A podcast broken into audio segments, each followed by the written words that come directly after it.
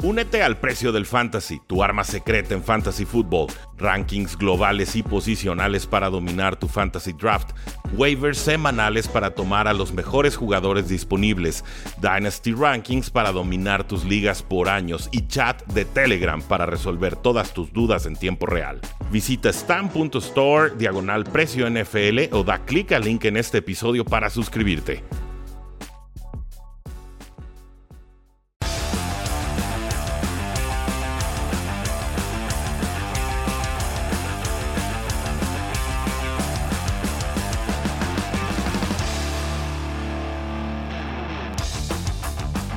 Saludos a todos y bienvenidos a un programa más de Cuarta y Gol, donde la NFL no termina y nosotros tampoco. Mi nombre es Rudy Jacinto, me encuentran en Twitter como arroba NFL y estamos cerca, estamos muy muy cerca del NFL Draft. Ojo, atentos a nuestro canal de YouTube a TikTok y por supuesto a Instagram porque esta semana estaremos subiendo análisis por jugador, por prospecto en la posición de running back y de receptor abierto. También vamos a estar haciendo unos videos más en combo, los mejores prospectos por posición, con centros y guardias, con tackles ofensivos, con defensive tackles, con pass rushers o defensive ends, como se les puede eh, llamar en los Estados Unidos, linebackers, cornerbacks y safeties. Y ya por ahí del miércoles tendremos un video que seguramente se llamará Todo lo que debes saber del NFL Draft 2022. Algunos ya vieron esa versión de video justo antes del Super Bowl y vamos a retomar ese concepto para que lleguen todos listos, todos preparados a esta fiesta magna que inicia el 28 de abril que termina el 30 de abril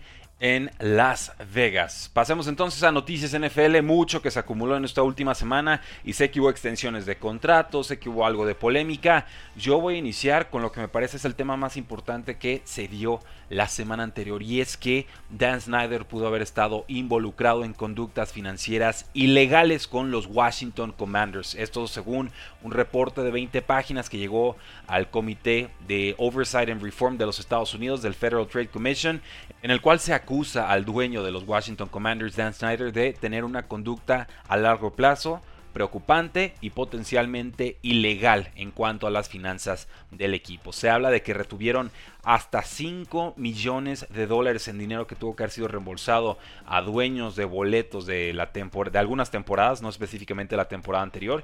Y también acusa esta carta de que el equipo de Washington retuvo dinero que se tuvo que haber repartido entre los dueños de la NFL. Esta acusación la realiza Jason Friedman, quien fue vicepresidente de ventas y de servicio a clientes de los Commanders en los últimos 24 años, así que no es un cualquiera. Habló con el comité y explicó que básicamente en los Washington Commanders, antes Washington Redskins, habían dos libros contables, uno que era el oficial y el otro en el cual se reportaban pues bueno, las cifras verdaderas, ¿no? Le llamaban juice, jugo, a esas, eh, pues esos dineritos que se iban ahorrando y que, pretendían no reportar a la NFL. Según la acusación, estos dos libros los iba manejando el CFO, el responsable máximo de finanzas del equipo, Steven Choi, y otro empleado. ¿Cómo le hacían? Pues bueno, decía el equipo que recibía más dinero de lo que realmente recibió en juegos, por ejemplo, como el de Navy contra Notre Dame, un juego colegial que se dio en el FedEx Field, y también inflaron las cifras de lo que consiguieron de un concierto de Kenny Chesney. Friedman asegura ante el comité que los Commanders procesaron alrededor de 162 mil dólares extras de lo que realmente consiguieron en ese partido de Navy contra Notre Dame. Entonces, básicamente estaban sacando contablemente dinero que realmente se estaba cobrando de partidos NFL y lo metían en situaciones o en eventos que nada tenían que ver con la NFL para poderse quedar con el diferencial. En la NFL se tiene que repartir el 40% de lo que tú recibes en taquillas con el resto de la liga. Es un fondo que se le da al equipo visitante y obviamente si reportas menos eh, ingresos, y reportas menos dinero por venta de boletos, pues evidentemente tendrás que pagar menos a los demás equipos. Entonces una situación muy peligrosa, una situación muy envenenada, una de tantas que ha estado acumulando Dan Snyder y por eso quise abrir el podcast del día de hoy con esta nota, porque me parece que si se confirma esto, Dan Snyder pronto dejará de ser dueño de los Washington Commanders. Increíble que todo el tema de acoso sexual, eh, acusando específicamente a Dan Snyder de tocar a, porristas de forma más que indebida, no haya sido suficiente para sacarlo de esta eh, vergonzosa situación del equipo, ¿no? De expulsarlo como dueño. Pero bueno, sabemos que a los dueños de la NFL les gusta mucho su dinerito y seguramente no les caerá en gracia que un inútil como Dan Snyder les esté tratando de robar dinero. Entonces, si se confirman estas acusaciones, mi predicción es que Dan Snyder vive sus últimos momentos como dueño de los Washington Commanders. Por el bien de la NFL, espero que se confirme y que así termine de suceder. Y ya para terminar de darle la puntada a los Commanders, eh, nos enteramos en esta offseason que trataron de convencer a Andrew Luck para que saliera del retiro antes de buscar a Carson Wentz. Imagínense, si Andrew Luck no le dijo sí a los Colts, él iba a estar diciendo sí a, Dan Snyder, ¿no? El, el, dueño de la franquicia más disfuncional en toda la NFL. Pero bueno, pasemos con los Dallas Cowboys, donde Kelvin Joseph, un jugador que estuvo en un vehículo hace poco, pues bueno, es parte de una investigación por asesinato o una situación muy extraña que se estuvo dando a lo largo de este fin de semana. Calvin Joseph, bueno, una segunda ronda del 2021, posiblemente titular de los Cowboys en 2022. Había un video de, vigilancia en el cual se veía un individuo que, pues, parecía eh, Joseph, incluyendo una, una cadena que él suele portar porque es un, es un rapero. Y era una cadena que decía YKDV. YKDV Bosman Fat sería su nombre eh, de rapero, ¿no? Geno the Vibe serían los, la, explicación completa de esos eh, acrónimos. En fin, se le veía en video, estaba con, con Rey, estaba con algunos otros amigos y potencialmente estaba involucrado en este altercado. Hubo una pelea nocturna, obviamente todas estas malas cosas siempre suceden de noche. Y bueno, esta persona, Rey, fue eh, pues baleada. Una baleada por una, por una SUV que pasó de largo, abrió, abrió fuego y luego transportan al, pobre hombre al hospital y se le pronuncia muerto al haber arribado. Esto sucedió el 14 de abril, el pasado jueves. Y bueno, nos decían los reportes policíacos que Kelvin Joseph era una persona de interés, que no significa que fuera el culpable o el responsable de esta, pues de esta balacera, pero que evidentemente la policía sabía y estaba confiada de que Kelvin Joseph conocía la identidad del criminal. Jerry Jones invitó a, a Kelvin Joseph a declarar, así lo termina haciendo y ya hubo dos arrestos de ello. Así que, pues bueno, situaciones complicadas, un offseason muy turbulento el que han vivido los vaqueros de Dallas dentro y fuera del campo, porque al equipo también se le acusó de conductas inapropiadas con las porristas hace tantos años y que se pagó una compensación. Y esto, bueno, lo realizó esta acción cerda realmente, la realiza en la mano derecha de, de Jerry Jones, quien ya ni siquiera trabaja en el equipo. Entonces a eso le sumamos también que pues la hija ilegítima de Jerry Jones lo acusa y que ya sabemos que le pagó X cantidad de millones a su madre y a ella hace tiempo para que no revelara esa, esa información. Bueno, ya se imaginarán cómo se le está pasando Jerry Jones en este offseason. Aunque sí hay una noticia positiva con los Cowboys y la vamos a dar. Y es que el equipo se convirtió en la primera franquicia de la NFL que se asocia con una empresa de cripto monedas. Así que ojo ahí, ya están los vaqueros de Dallas haciendo apuestas con casinos y ya también se están metiendo en el mundo de las criptomonedas. Esta alianza es con blockchain.com y seguramente será la primera de muchas asociaciones entre equipos de la NFL y esta industria de la cual vimos tanto en comerciales del Super Bowl y que tarde o temprano iban a tener que aparecer en los estadios y seguramente en muchos espacios más de los equipos de la National Football League. Ahora sí, pasemos a noticias un tanto más gratas, por lo menos si eres fan de Derek Carr. Y es que Carr acaba de firmar una extensión de contrato con Las Vegas Raiders por tres años. Un contrato que lo tendrá en el equipo hasta 2025 si termina cumpliéndolo. Son 121 y medio millones de dólares, que parecen cifras escandalosas, pero realmente ese es el, precio promedio por un quarterback como Kirk Cousins. O en este caso, como Derek Carr. Además, se habla de unos 25 millones de dólares garantizados, así que no es tanto dinero prometido realmente como parece en primera instancia. Esto significa que los Raiders podrían eh, soltar o cambiar a Derek Carr sin mucha consecuencia financiera a partir de la próxima temporada. Ese dinero en 2023 se vuelve garantizado el 15 de febrero. Ese día se garantizarían casi 33 millones de dólares de contrato. Así que dependiendo de cómo juegue Derek Carr en 2022, ese 15 de febrero se vuelve la fecha clave para saber si Derek Carr seguirá o no como el quarterback titular de Las Vegas Raiders ahora que tiene un nuevo head coach en Josh McDaniels, el ex coordinador ofensivo de los Patriotas de Nueva Inglaterra. Y según Derek Carr, hubiera contemplado retirarse del fútbol americano de no haberse quedado en Las Vegas Es fácil decirlo cuando ya firmaste extensión, pero ciertamente es un sentimiento muy fuerte, sobre todo porque se ha cuestionado la presencia de Derek Carr eh, prácticamente todos los años desde que llegó a la NFL, ¿no? Creo que aquí le dan un voto de confianza, pero los dineros nos dicen que es un voto de confianza a medias. Es una mejora contractual, pero que de ninguna manera garantiza que Derek Carr va a estar con el equipo en 2023. Creo que así será, pero el contrato tiene esa cláusula de salida y por eso es tan importante estudiar las condiciones de los contratos y no solamente irnos con que firmaron una extensión y ya. Y hablando de contratos, Kyler Murray parece que está peleado nuevamente con los Arizona Cardinals. No se espera que el quarterback juegue con Arizona si no recibe un nuevo contrato. Y ya lo sabemos, al inicio de la temporada del off-season, eh, retiró todas fotos en alusión a, los Arizona Cardinals, dejó unas cuantas, luego dijo que no, que no tiene nada que ver con el equipo, que él estaba contento, etcétera, etcétera, etcétera, y tómala, como que siempre no estuvo tan contento. El bando de Murray había presentado un contrato, Arizona no había respondido, el bando de Murray acaba de retractar esa oferta que hizo en un principio, y así que pues a ver qué sucede. Kyler Murray en estos momentos estaría cobrando unos 11,5 millones de dólares en 2022, sea el quarterback número 18 mejor pagado de la NFL. Ciertamente es mejor que la posición número 18 entre los quarterbacks que están en activo en la NFL, pero todavía tiene que pues, cumplir ese contrato de novato, ¿no? Eh, Murray quiere cobrarlo ya, y el equipo dice, no, te falta demostrar.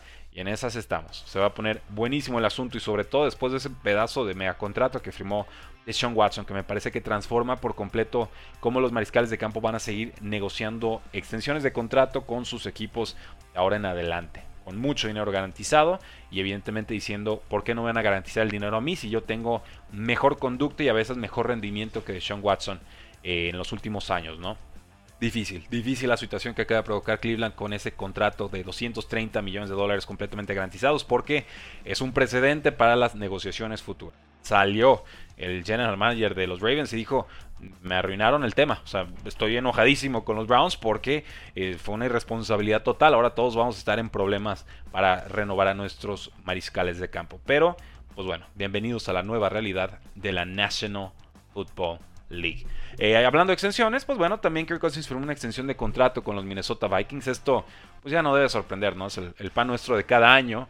Eh, se trata de que los vikingos no lleguen a postemporada, que no tengan impacto alguno, seguir pegando tarjetazos de crédito eh, con Kirk Cousins y ver si en alguna de esas termina dando el, el, estirón. Sus números son productivos, sus números son buenos, pero todos tenemos muy claro que algo le falta a Kirk Cousins a los momentos importantes. Este nuevo contrato, esta extensión de contrato, le va a pagar 35 millones de dólares completamente garantizados, que esa también ha sido una tónica constante con Kirk Cousins. Es, creo, antes de Sean Watson, pues realmente la figura eh, prototípica de estos contratos completamente garantizados. No el máximo dinero que podría cobrar, pero sí 100% garantizados y creo es algo que había hecho falta en la NFL. Finalmente nos estamos acercando a eso, pero los equipos no están contentos porque dinero que le garantizan a un jugador es dinero que los equipos tienen que poner en fideicomiso y muchos de los dueños no son tan ricos como nos quieren hacer creer y no tienen el dinero para estar poniendo millones y millones en fideicomisos. Entonces yo le recomiendo a la NFL que vaya cambiando esa regla ridícula que tiene desde tiempos inmemoriales cuando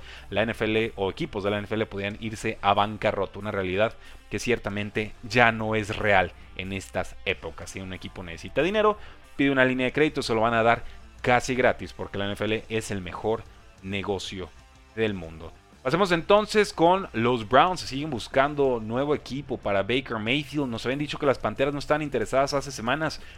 Otra haciendo información de que sí, sí podrían estar interesados en Baker Mayfield, sobre todo ahora que estamos tan cerca del NFL Draft. Yo creo que los dos nombres a seguir cuanto a quarterbacks veteranos será Jimmy Garoppolo con San Francisco y por supuesto Baker Mayfield con los Cleveland Browns. Me sigue pareciendo que Baker Mayfield en Seahawks tendría mucho sentido eh, poner a Baker Mayfield contra Sam Darnold en Panthers no es, una idea que me encante demasiado. Sería eh, seguir apostando por mariscales de campo eh, reciclados, jóvenes, pero que finalmente no han terminado de dar el estirón. Guardo cierta expectativa, cierta promesa, cierta esperanza con Baker Mayfield, porque sí ha tenido sus destellos, pero las lesiones se lo comieron por completo el año pasado. Baker Mayfield tiene 27 años, espera eh, recuperar condición, fuerza, obviamente llegó muy muy herido, de su hombro izquierdo se rompe el labrum y bueno, tiene 19 millones de dólares completamente garantizados y ese es el tema. Browns va a tener que asumir parte de ese dinero si lo quiere soltar por la vía del trade, si no, van a tener que conformarse con cortarlo del equipo y creo que eso no es lo que Cleveland quisiera lograr en estos momentos. Mike Mayock, el ex GM de los Raiders, dijo que él quería mantener a Rick Bisaccia, el head coach interino, como coach del equipo en 2022 y de hecho insinuó que parte de la razón por la cual fue despedido de la franquicia fue porque esa era su postura. Nos dice que pues Rick Bisaccia se había ganado la oportunidad de mantenerse como head coach titular, sobre todo porque cerró la temporada con cuatro victorias y cero derrotas. Nos dice que pues, había habían bases fuertes en el equipo, que tenía uno de los rosters más jóvenes en toda la liga, que su situación de espacio salarial era espectacular, que tenían la gente correcta en el edificio, que habían bases para seguir creciendo y que desgraciadamente no le dieron la oportunidad de seguir liderando el equipo. Rick Bisaccia en estos momentos es coach de equipos especiales con los Packers y ya como les hace falta porque llevan años dando lástima en esa posición. Lo primero que dijo Rick Bisaccia es que iba a tener una competencia por la posición de pateador del equipo. Esto después de los problemas que tuvo Mason Crosby la temporada pasada. Lleva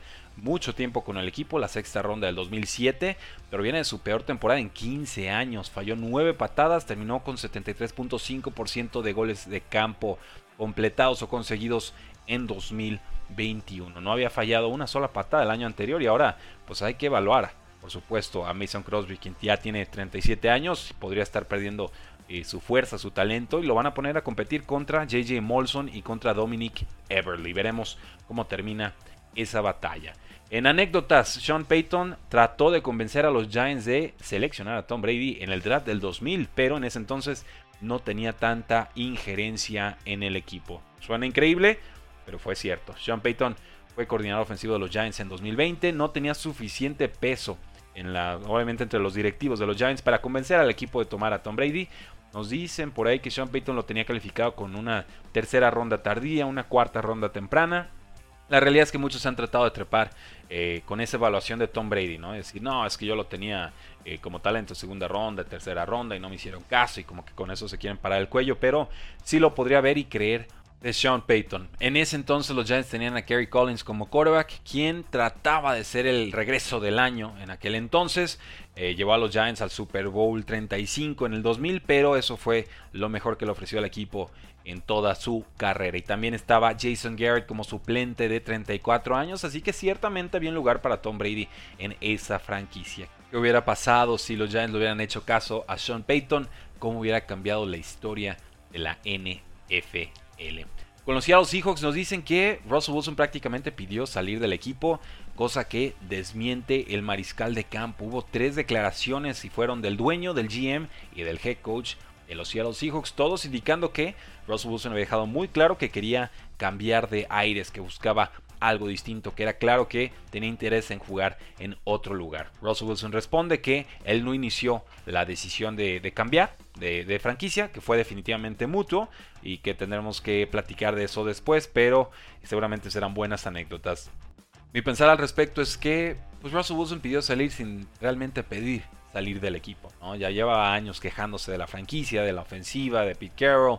Eh, muy político, sí, muy, muy diplomático, si quieren, muy calculador me parece, pero eh, yo, yo sí compro el hecho de que Russell Wilson no iba a firmar extensión de contrato con el equipo y que Seahawks no lo podía perder gratis, no lo podía soltar así como así, tenía que conseguir algo, aunque fuera, me parece al final un precio relativamente descontado. Me parece que se queda corto el paquete por Russell Wilson, pero si era eso nada, pues lo tomas. Entonces yo aquí compro más la versión de los Seahawks y miren que lo digo así muy a regañadientes porque tampoco me parece una directiva eh, brillante en, las últimas, en los últimos lustros, ¿no? Pero aquí yo sí les creo porque me parece que Ross Wilson sí o sí quería salir del equipo aunque no lo haya declarado abiertamente. Creo que por ahí se está tratando de zafar Russell Wilson de su parte, de su cuota de responsabilidad en este movimiento. Por lo pronto, Russell Wilson ya superó a Tom Brady como el jersey mejor vendido de toda la NFL. Bill Belichick cumplió 70 años y Josh McDaniels nos dice que no le sorprendería ver a Bill Belichick como head coach de Patriots hasta los 80s. Ya en algún momento había dicho Bill Belichick que él no se veía coachando a los 70s, pero pues ya llegó la edad y aquí sigue, ¿no? Entonces yo creo que se siente joven, se siente fuerte y va a estar en los Patriotas todavía un rato más. Robert Kraft, el dueño de los Patriotas, dijo que lo quería ver como coach hasta los 80s. No sé si le dé la pila para tanto, pero ahí está la, expectativa del dueño para su actual head coach. Y hay un contrato bien particular de los Patriotas este offseason, un contrato descontado que le dieron a Trent Brown, me pareció uno de los mejores de las mejores gangas en este offseason, pero Trent Brown es un tackle ofensivo que ha tenido algunos problemas de lesión y sobre todo de sobrepeso en años anteriores. Y entonces los Patriotas le incluyeron un incentivo a dos años por 1.5 millones de dólares que está directamente ligado a su peso en las próximas dos temporadas. Ahí les va. 150 mil dólares para Trent Brown si llega a los 385 libras o menos en el primer día del programa de off-season o del off-season program de la NFL. Le dan otros 75 mil dólares si su peso es de 375 el 1 de junio. Otros 75 mil dólares si llega a las 365 libras el 15 de julio. Y luego 450 mil dólares si llega con el peso correcto al inicio de la temporada. Además, le van a estar dando 25 mil dólares adicionales cada semana de la temporada regular si se mantiene por debajo de las 365 libras en cada chequeo semanal, el cual le van a estar realizando cada jueves. En total son 755 mil dólares en bono o incentivo, un dinero que puede cobrar por separado en 2022 y en 2023. Por eso hablamos del millón y medio de incentivos por bajar de peso. Así, yo también me pongo en forma. Ya lo tienen, damas y caballeros, un programa variadito, habían muchos temas pendientes, todavía tenemos bastantes. El día de mañana vamos a platicar sobre estas extensiones de contrato que le están dando a receptores abiertos e incluso las amenazas de muerte que ha recibido Divo Samuel, receptor y corredor de los San Francisco 49ers, porque en estos momentos está en un impasse, en una incertidumbre total sobre su futuro con los San Francisco 49ers. Así que no solo pierdan, vamos a platicar de eso. Vamos a platicar de Sammy Watkins que acaba de firmar con los Green Bay Packers, de AJ Green que se queda con los Arizona Cardinals y de Stephon Gilmore, quien es el nuevo cornerback de los Indianapolis Colts. Por lo pronto, disfruten este inicio de semana, prepárense para el NFL Draft. Síganos en Twitter, síganos en Instagram, síganos en TikTok, síganos y suscríbanse con campanita de notificaciones en youtube.com diagonal cuartigol. Y si les gustó el episodio, compártanlo con sus amigos y como no, déjenos una reseña de 5 estrellas en Apple Podcast o en Spotify, donde sea que nos escuchen. ¿Por qué? Porque ustedes son los mejores aficionados del mundo y este es el espacio donde nos encanta platicar de la National Football League. Fuerte abrazo, disfruten su semana, la NFL no termina y nosotros tampoco. Cuartigol.